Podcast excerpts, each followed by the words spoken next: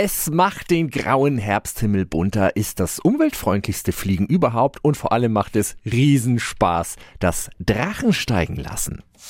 365 Dinge, die Sie in Franken erleben müssen. Doch wo geht das am besten in Franken und was ist dabei zu beachten? Generell gilt, dass alle Drachen, egal wie groß, der Luftverkehrsordnung unterliegen und damit Luftfahrzeuge sind. Das klingt jetzt ganz schön beeindruckend, bedeutet aber einfach, dass sie zu Flugplätzen drei Kilometer Abstand haben müssen, höchstens eine 100 Meter lange Schnur haben und mindestens 600 Meter Abstand zu Hochspannungsleistungen, äh, Strommasten oder Oberleitungen haben müssen. Und bitte auch an den Abstand zu Bahnstrecken und Autobahnen denken. Dann kann es aber auch schon losgehen.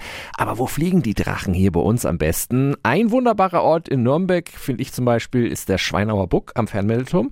Großartig funktioniert das auch am Marienberg. Und ein bisschen außerhalb, da finden sich große Flächen auf den Hügeln und Wiesen bei Kaichreuth und natürlich in der fränkischen Schweiz. Windstärke 3 sollte schon sein, sonst tun sie sich schwer mit dem Raufbringen ihres Flugdrachens in den Himmel. Momentan ist es ein bisschen weniger draußen, ein bisschen weniger windig, aber es wird bestimmt noch mal im Herbst windiger werden.